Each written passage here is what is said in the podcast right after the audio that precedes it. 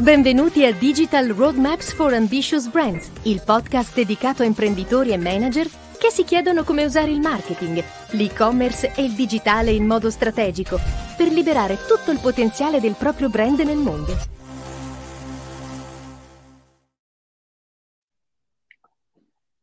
Buongiorno e benvenuti al nostro solito podcast settimanale. Sono Claudio Tonti, Head of Strategy del gruppo Websuit e con me il co-host della trasmissione Nicola Bonora, Content Strategist e UX Designer in Websuit. Buongiorno. buongiorno, buongiorno Claudio. Eh, solita domanda di rito, di cosa parliamo oggi? Ricucire è un verbo importante, forte, no? soprattutto insomma, in questi momenti c'è tanto da ricucire, ma nello specifico il tema su cui ci siamo confrontati, su, ci, ci poniamo punti interrogativi perché ci vengono posti a nostra volta, ricucire le vendite offline si può come, soprattutto perché c'è bisogno, sentiamo il bisogno di questa, di questa ricucitura, per cui forse Claudio partire dalla situazione, da una fotografia, no? perché c'è un, una necessità di ricucire, questa necessità eh, di, di, ricucire le vendite dalla promozione online alla, alla, vendita offline, è un qualche cosa che si è amplificato come esigenza negli ultimi tempi, c'è sempre stata, eh, quali sono i fattori che influiscono e ovviamente se ci sono delle strade che possiamo percorrere per migliorare la situazione. Certo, ottimo. Eh, di- direi, chiaramente siccome noi parliamo sempre in termini molto generali, eh, di contestualizzare un secondo la questione, quindi parliamo di aziende eh, produttrici di beni, di servizi, eccetera, che le commercializzano attraverso una rete lunga, B2B2C per essere, eh, o addirittura a volte ancora più lunga, con più di un intermediario in mezzo, no? produttore di qualcosa che lo vende attraverso una rete di negozi, non di proprietà, eh, di varia natura, eh, i beni o, o, le industrie coinvolte, no?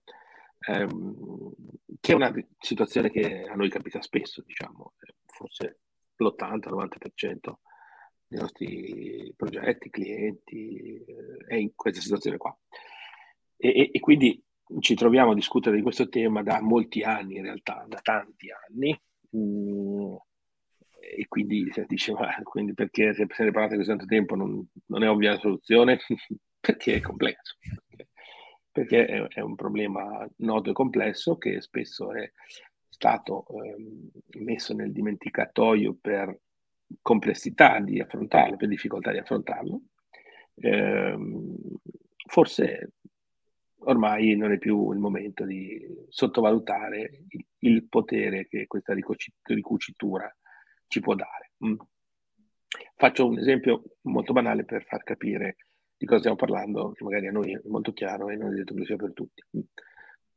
Mm. Azienda che produce un bene, ripeto, eh, lo promuove online, quindi spenderà dei soldi in advertising, farà attività social media, costruirà un database, invierà newsletter, eh, chi più ne più ne metta, diciamo, tutto quello che sappiamo essere la, la, la tema generale della strategia marketing digitale per creare consapevolezza, awareness, considerazione, conoscenza di prodotto. No? E tutti lì a guardarci le statistiche di accesso al sito, il traffico è aumentato, abbiamo generato più lead, il database è cresciuto. Che stiamo facendo e-commerce o non stiamo facendo e-commerce sostanzialmente è ininfluente perché non stiamo parlando di vendite online, quindi diciamo che è la stessa cosa, no? ma per semplicità diciamo che non facciamo e-commerce, così che anche se lo facessimo, a meno che non fosse quello il nostro prevalente canale di vendita, ci ritroveremo comunque nella stessa situazione di avere una grossa parte del venduto che passa per attori che non siamo noi, rivenditori, negozi, reseller, eccetera, eccetera, eccetera.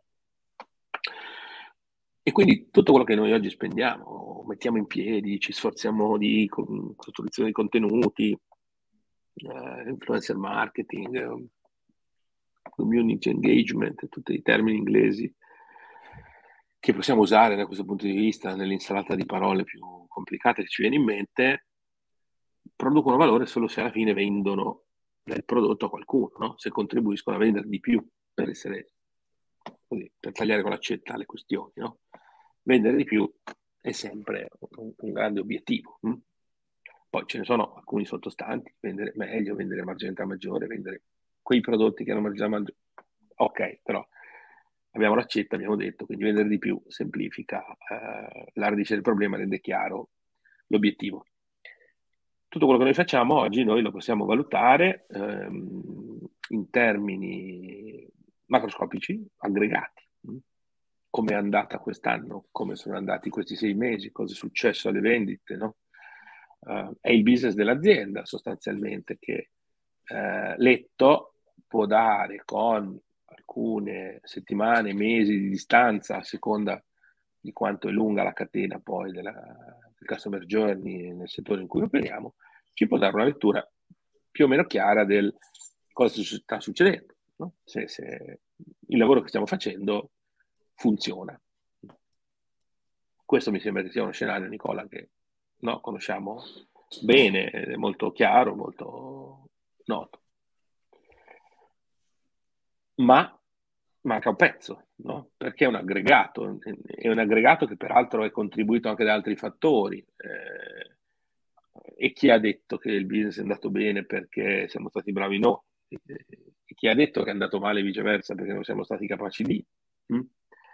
ci sono tanti fattori che influenzano, eh, rimangono sempre tanti fattori che influenzano, ma se noi potessimo conoscere, e qui c'è il cuore della questione, di quella parola di cucire, se noi potessimo conoscere nome e cognome, ovviamente indirizzi mail, informazioni di contatto e tutte le spunte possibili per essere la norma di legge dal punto di vista della privacy, di chi alla fine ha in casa sua un nostro prodotto, questo cambierebbe radicalmente la situazione. No?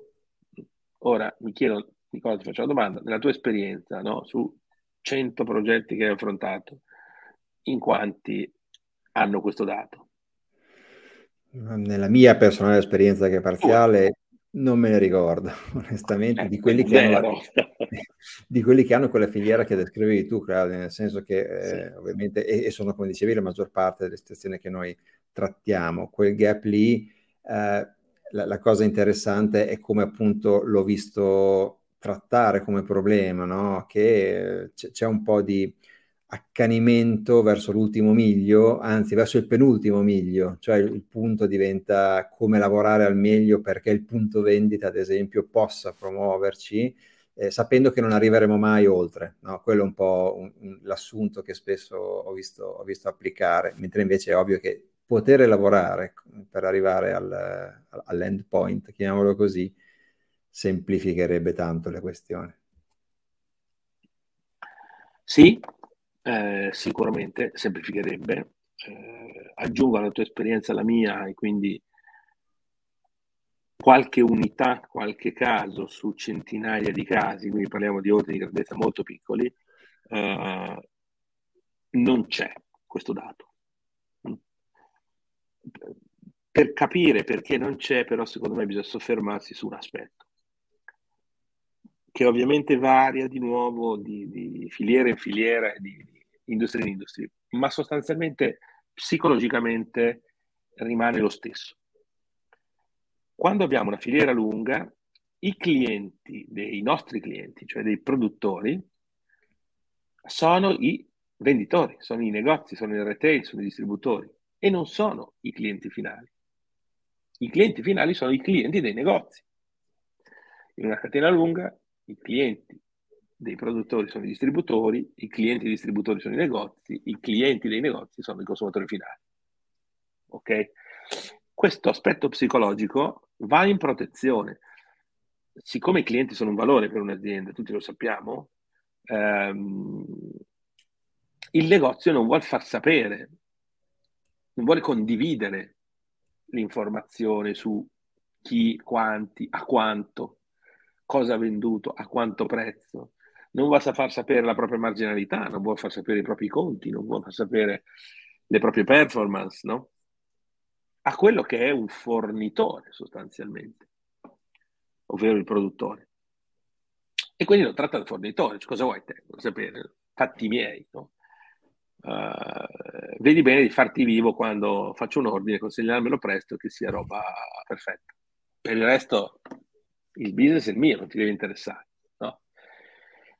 Eh, questo è un, è un, fatto psicologico, naturale, connaturato con la struttura del business, irremovibile, che peraltro va visto anche dall'altro punto di vista, cioè i clienti dei produttori sono i negozi e chi vuole mettersi contro un cliente, chi vuole dettagli delle regole stringenti, chi vuole obbligarlo a fare delle cose che non vuole fare, no? Uh, un'azienda sana ha a cuore che i suoi clienti siano più che soddisfatti e che siano più che sereni e che non si sentano minacciati. E, e quindi ovviamente ha un milione di attenzioni nel porre in essere strategie, eh, tattiche, strumenti che vadano a ledere questa maestà sopra il dato. Mm. Questo non è mai stato un problema fino a un po' di tempo fa. Comincia a esserlo perché? Perché se viviamo nell'era del dato, e questo penso che sia incontrovertibile, un'architettura di business che preclude la condivisione, la misurazione e l'analisi del dato, come dire, è un problema in sé, no? Eh, diventa un problema. Come faccio a performare al meglio se non ho i dati? È una dipendenza è una dipendenza, è un fattore di fragilità, mi verrebbe da dire, nel senso che non avendo, non potendo avere il controllo completo della filiera, hai delle situazioni che non, dire, ti rendono non del tutto solido nel momento in cui questi fattori vengono meno. Certo, faccio un esempio, un esempio che è chiarissimo a tutti, perché riguarda la vita comune di tutti noi. Per anni abbiamo visto nei nostri centri, nelle nostre città, fiorire negozi Benetton come Margherita in primavera, 012, uomo, donna, bambino. Nel centro di una piccola cittadina di provincia ce n'erano 3-4 di negozi Benetton. Eh, quanti ne vedi oggi? Mm. Io zero. Forse uno o due li vedo. Uno o due li vedo. Vinco io questa volta. Dai, questa volta c'è qualche esempio. Sono drammaticamente di meno perché il modello di business di Benetton eh, fece la sua fortuna e un impero incredibile, bravissimi, sul fatto che i negozi erano i clienti di Benetton e quindi il sell-in, cioè mettere roba in negozio, era il business. Poi problemi del, del, del negoziante fare sell out. Come lo fai? Non mi frega niente. L'importante è che ti scarico davanti al negozio un camion di scatoloni, sempre più grosso, sempre più pieno, sempre più. Trova il modo di venderli. Mm. Poi arriva un, un signore spagnolo che, che, crea un modello diverso che è Zara, Inditex, in cui i negozi sono di proprietà e quindi controlla mille cose, non avendo più come clienti i negozi, ma come clienti gli utenti finali. E crea un modello di distribuzione della moda completamente diverso, H&M, Compagnia Bella, tutti quelli che sono nati insieme e dopo, eh, hanno cambiato eh, radicalmente la, la, faccia del mondo della, della, moda e della distribuzione della moda, no? senza, senza, ombra di, di, di dubbio alcuno. E questo eh, ovviamente l'abbiamo visto tutti accadere ed è accaduto per i dati. È accaduto perché a quel punto avevano i dati, avevano i dati di venduto, avevano i dati di tutto, no? e quindi nel momento in cui avevano i dati di venduto di tutto, banalmente potevano fare dei lavori, delle cose che non si potevano fare in altre strutture, cioè eh, rotare il magazzino costantemente ogni settimana, per cui tu entri nel punto vendita, c'è sempre qualcosa di nuovo e mille altre questioni. No? Ecco, ah, non mi stanco mai di ripetere che oggi se entriamo in un negozio H&M, la commessa o il commesso insomma, si sperticherà per farci installare l'app di, di Fidelity su, su, sullo smartphone eh, al momento del pagamento. probabilmente perché hanno dei premi su questo, ma se magari chiediamo Uh, c'è, c'è, rimasta una L, ah, quello che c'è esposto, brigatela. Ma se si tratta di installare l'app di Fidelity, sono lì a perderci anche un quarto d'ora e dire no, adesso non ce la facciamo, non preoccupate, te la installo. Tanto è importante per loro sapere che chi è l'utente finale e cosa compra, e, eccetera, eccetera, eccetera, eccetera. Ecco, se è successo nella moda, eh, che ha rivoluzionato tutto, succederà anche in altre cose, no?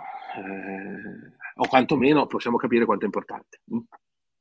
Ora, non è che noi siamo qui a dire che deve cambiare la struttura di rivendita, perché quello è qualcosa di più grande di noi, cioè dipende come va il mercato, le industrie sono diverse tra di loro, quella della moda è andata in una certa direzione, altre non è detto. Ma certamente ci vuole un'alleanza, un'alleanza per il dato. Ecco. Eh, l'episodio della, della, della, della, Star Wars attuale, del Business Wars, serve un'alleanza, serve un'alleanza per, perché altrimenti se non abbiamo un'alleanza per il dato non ce la si può proprio fare. Mm. Questa alleanza però, Nicola, io non la vedo all'orizzonte, se no i numeri che abbiamo citato prima sarebbero diversi non vedo alleanza, non vedo progetti, non vedo progettualità, se non in quelle strutture che invece sposano produzione e distribuzione, come dire, in un solo uomo, in una sola visione, in una sola azienda, in un solo modello di business. Ma se no io non le vedo. Tu?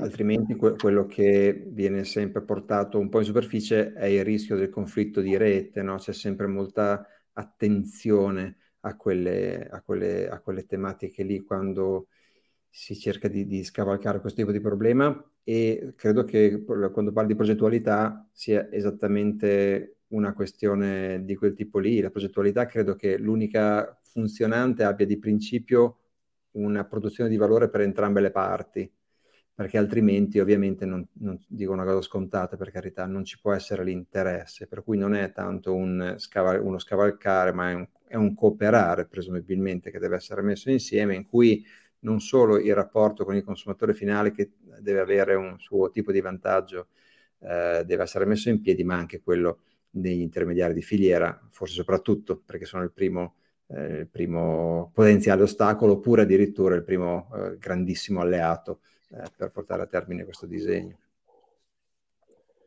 Più che giusto, eh, ma eh, perché sono negativo e dico ma? Dico ma perché so, so, veramente più di dieci anni che parlo di questi temi qui e provo a capire con le aziende se si può fare qualcosa, anche a creare dei progetti sperimentali. Devo dire il, il feedback non è entusiasmante. Um,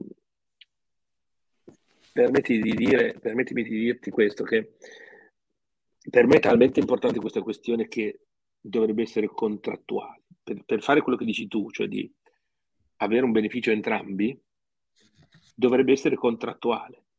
Non deve essere un, un facciamo insieme che faremo meglio.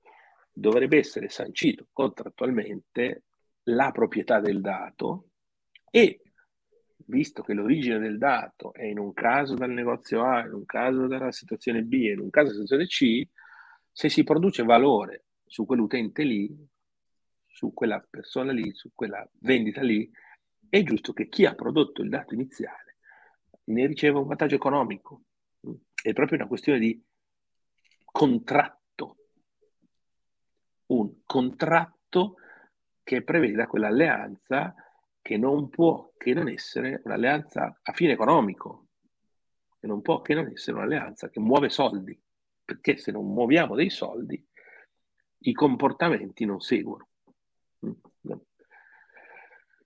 Non, non, non sono virtuosi, non c'è, il, non c'è, la raccolta differenziata da fare per salvare il mondo qui, c'è la, salvare il proprio business, quindi è la lotta per la sopravvivenza. Se ci guadagno di più, faccio cose. Se non ci guadagno di più, non faccio cose.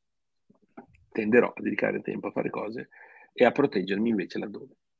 Per cui sacrosanta la tua impostazione, talmente sacrosanta che arrivo a dire deve essere contrattuale.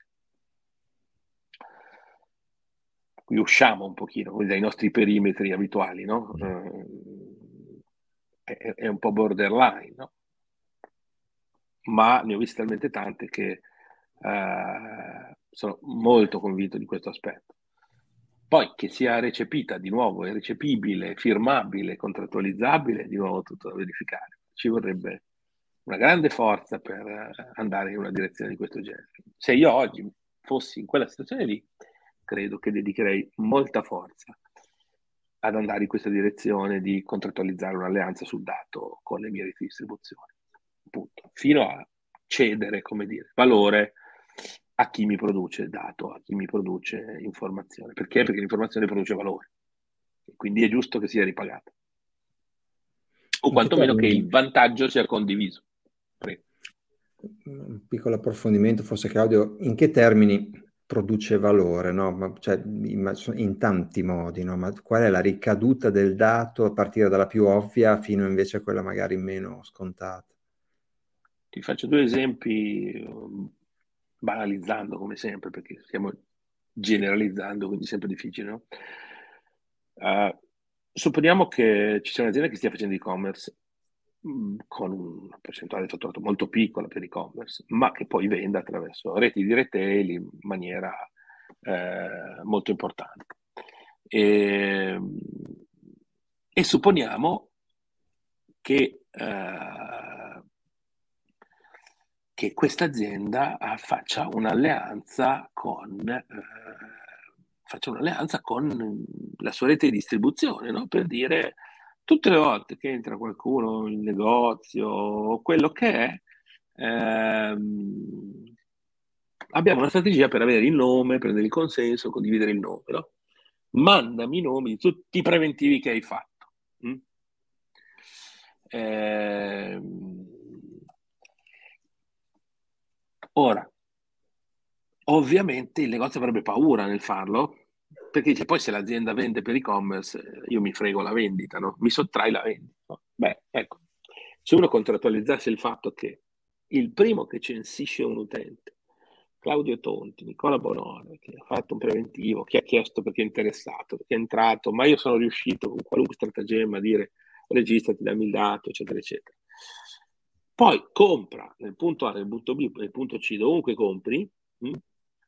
Ma noi nel frattempo l'abbiamo inseguito, fatto push con il digitale, spinto, convinto, fatto innamorare, fatto tutta una serie di azioni perché alla fine compri.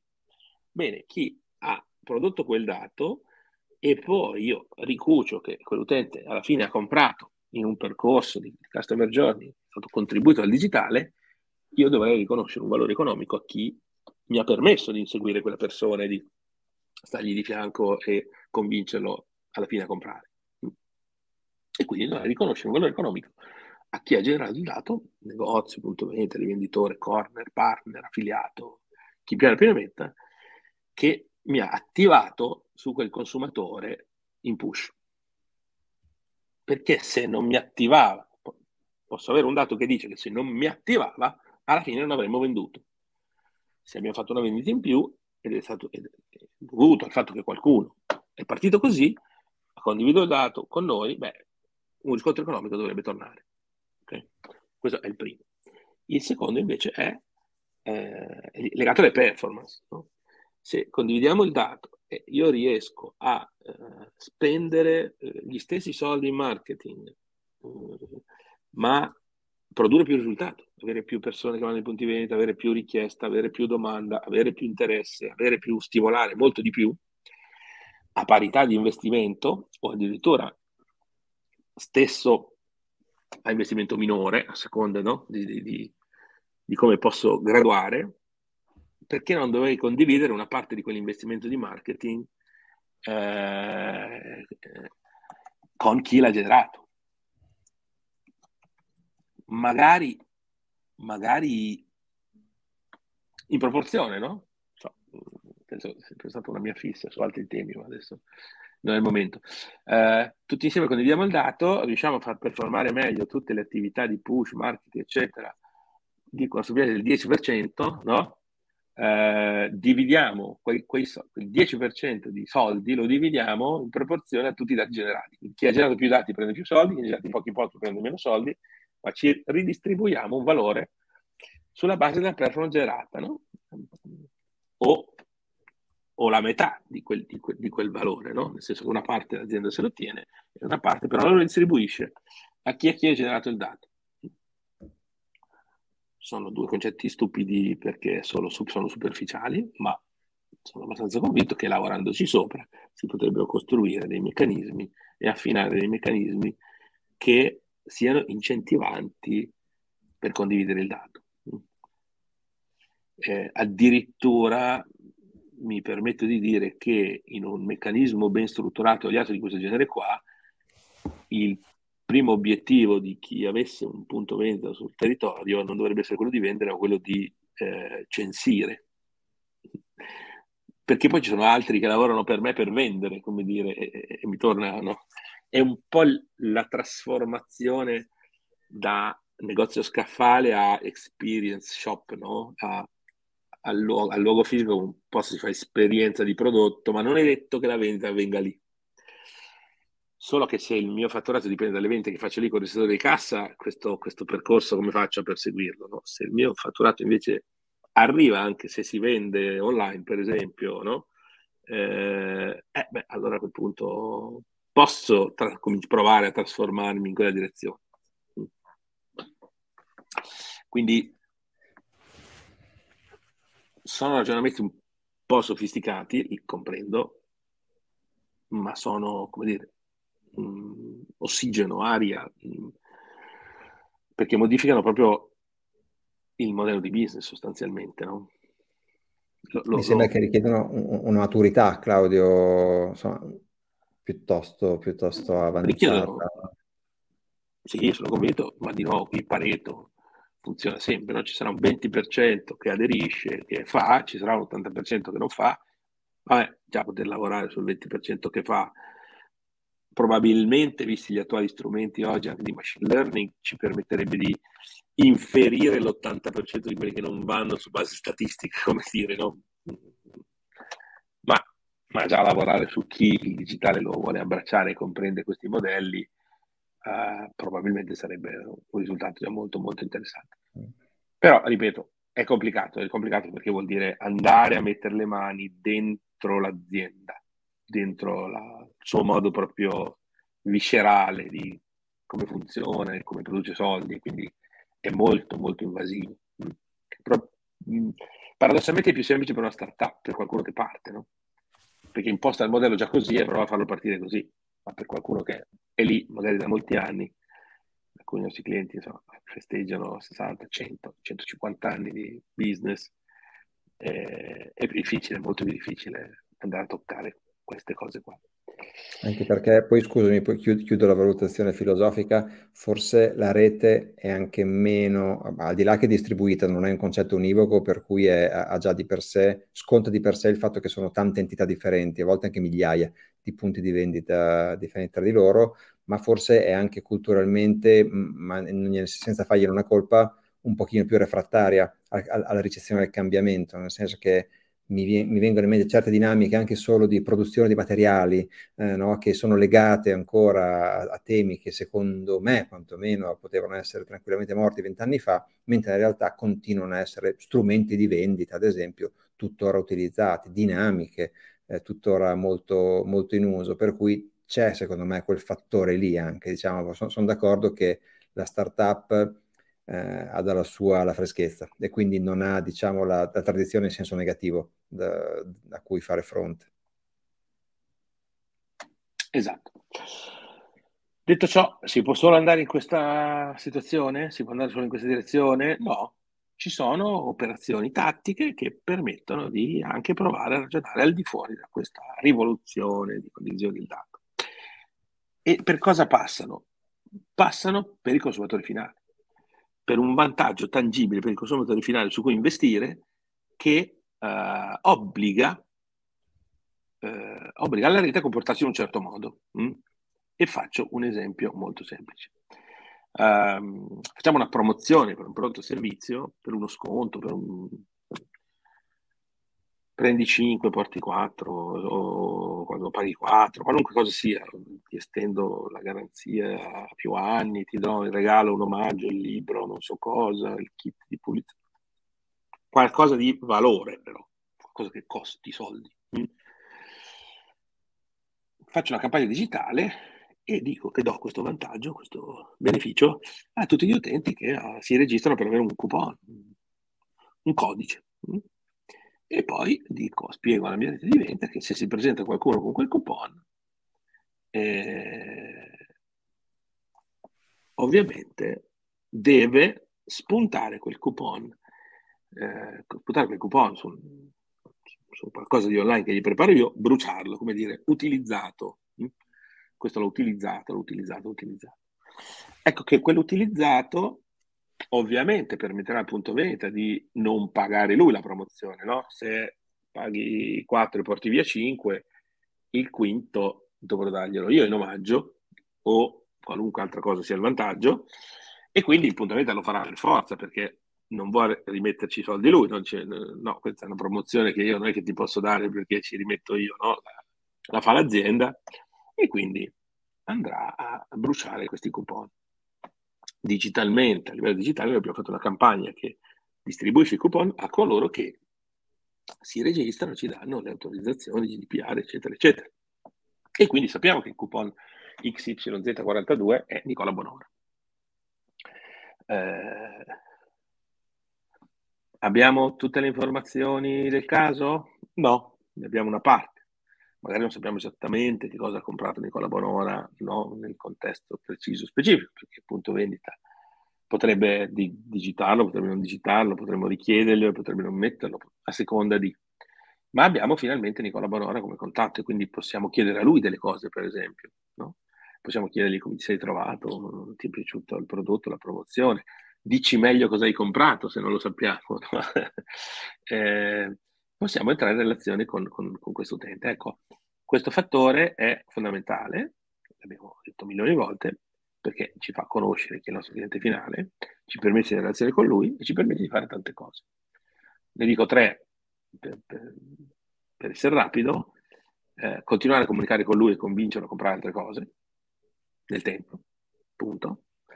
Eh, senza rispendere soldi di advertising, eh, anonimi, eh, ma Honor, per il quale noi siamo già marca, peraltro, perché ci ha già comprato.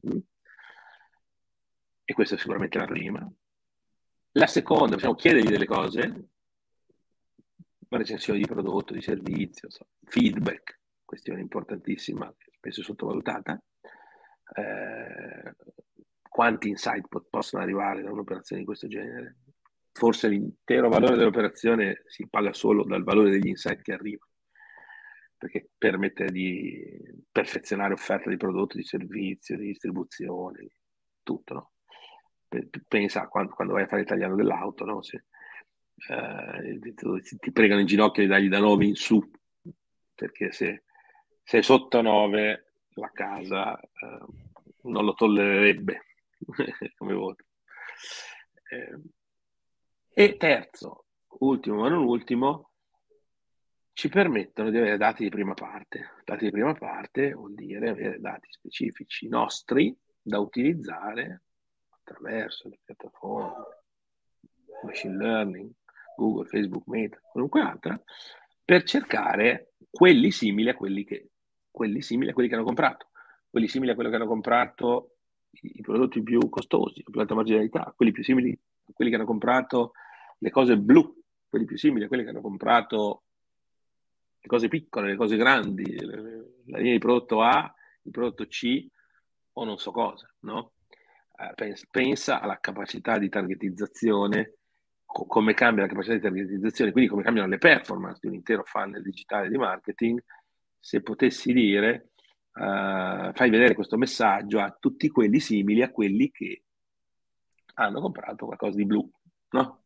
Quel messaggio sarà blu. per, per fare uno shock esempio.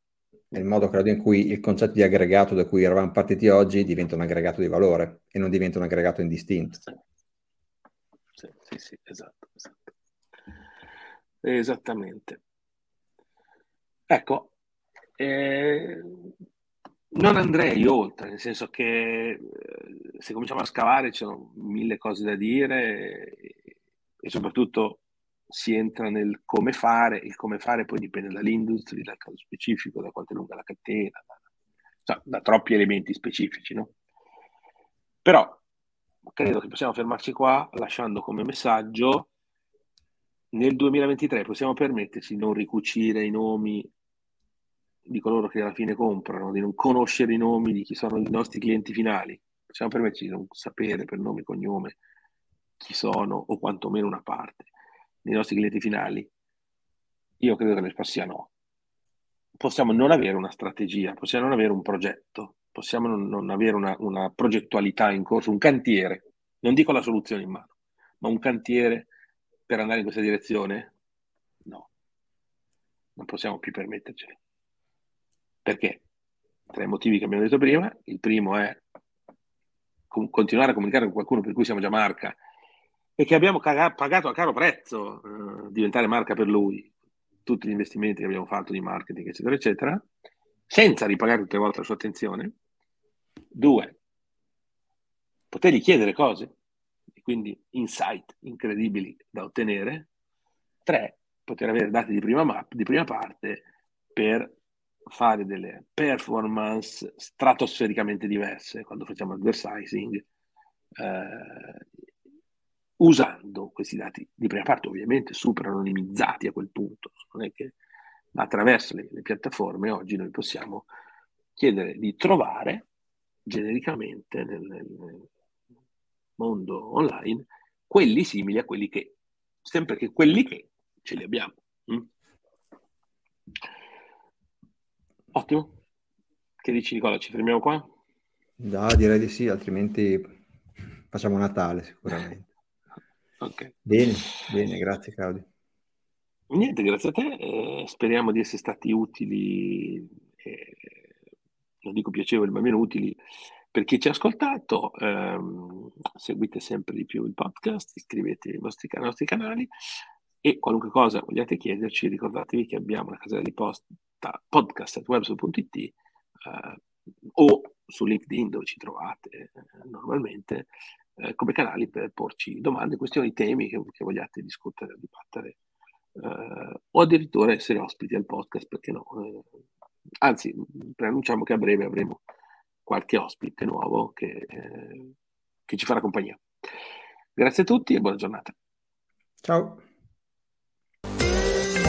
Se sei arrivato alla fine, lasciaci pure i tuoi commenti e suggerimenti. Iscriviti al canale se vuoi continuare ad ascoltarci.